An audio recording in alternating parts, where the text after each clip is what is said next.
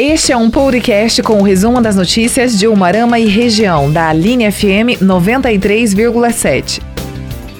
O novo terminal rodoviário de Umarama está recebendo os acabamentos finais importante do ponto de vista da logística e mobilidade e próxima das principais rodovias que atendem a cidade no alto da Avenida Paraná, a rodoviária reduzirá a circulação de ônibus na região central, melhorando o trânsito e garantindo mais conforto e segurança aos passageiros e empresas prestadoras de serviços. Após visitar a construção, o prefeito Celso Pozobon lembrou que a retomada da obra foi resultado de um grande esforço da administração que precisou licitar outra construtora após o abandono da empresa inicial. Devido a esse problema, a obra demorou muito mais tempo que o previsto e os custos precisaram ser readequados. A demora agravou-se ainda mais pelos efeitos da pandemia, falta de mão de obra e escassez de materiais, principalmente nessa fase de acabamento. Mas agora, com o apoio do governo do estado, estamos com serviços em reta final e a previsão de entrega para breve, mais tardar em janeiro próximo, de acordo com a empresa responsável pela obra, disse o prefeito Celso Pozobon.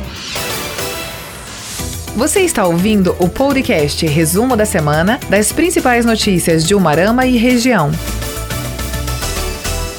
A Secretaria Municipal de Saúde vai fechar temporariamente as unidades básicas de saúde do Conjunto Residencial 26 de Junho e do Jardim União Coapar 1 devido às necessidades de reorganização dos serviços. Com o aumento repentino no número de casos de infecção humana pelo coronavírus, também houve baixas nas equipes de várias unidades de saúde, devido à confirmação das doenças ou afastamentos do trabalho relacionado a grupos de risco. Vários técnicos de enfermagem se afastaram do trabalho nos últimos dias. Para reorganizar o atendimento de forma segura para a população e também para os servidores, a secretaria teve de redistribuir a equipe nas unidades e concentrar os profissionais disponíveis nas salas de Covid-19. Apesar do remanejamento de funcionários, não foi possível manter o atendimento em todas as unidades básicas de saúde e algumas vão parar temporariamente. Mas a população não ficará sem atenção nesses locais. O prazo para a reabertura depende da volta dos profissionais afastados, prazo médio de 15 dias, e de readequação do quadro funcional. O município também está buscando a contratação de mais profissionais de saúde para suprir as deficiências de equipe e a expectativa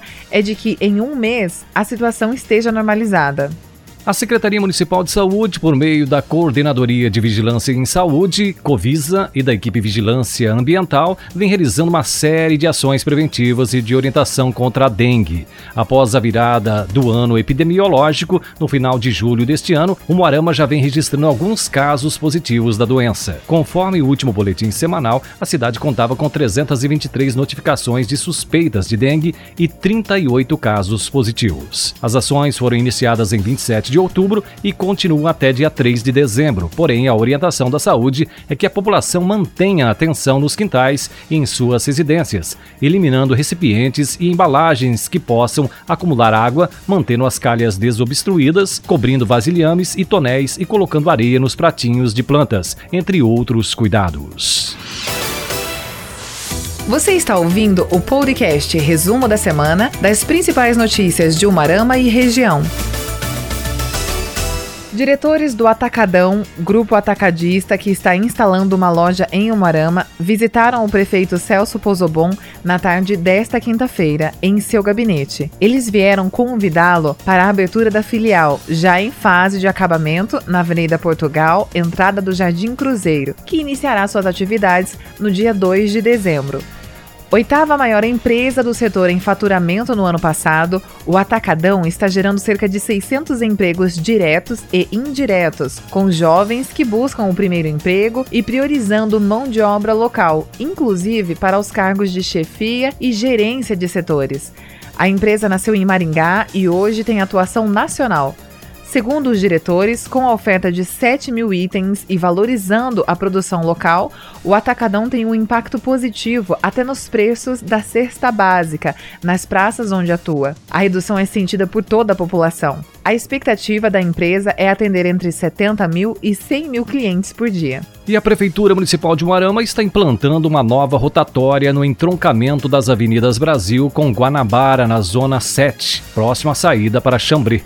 De acordo com o secretário municipal de Defesa Social, Major Valdecir Capelli, a obra tem como objetivo reduzir o número de acidentes e melhorar a mobilidade e a fluidez no trânsito. Com a rotatória concluída, haverá algumas mudanças que deverão ser respeitadas. As avenidas não terão mais a preferencial, que passa a ser do motorista que estiver fazendo o balão, conforme as regras de trânsito. A rua Ibiaí, trecho entre a Avenida Brasil e a Avenida Parigô de Souza, voltará a ter mão dupla. A obra exigiu reposicionamento de bueiros e, com isso, a drenagem pluvial também foi melhorada. Além da redução de acidentes, a iluminação e a nova sinalização vão proporcionar mais conforto e segurança aos motoristas. O sistema Fê Comércio Sesc Senac Paraná iniciou a campanha do Brinquedo 2020, que vai até o dia 16 de dezembro. Podem ser doados brinquedos novos ou usados, mas que estejam em boas condições. Os postos de coleta são as unidades do SESC e SENAC de Umarama e o tiro de guerra. Conforme os donativos forem arrecadados, os brinquedos ficam uma semana de quarentena e depois seguem para a triagem e destinação. As pessoas interessadas em obter mais informações podem manter contato com o Sesc Umarama, localizado na rua Domingos de Paula, 2700, ou através do telefone 44 3623 8050. Água. Você ouviu o podcast com o resumo das notícias de Umarama e região da Aline FM 93,7.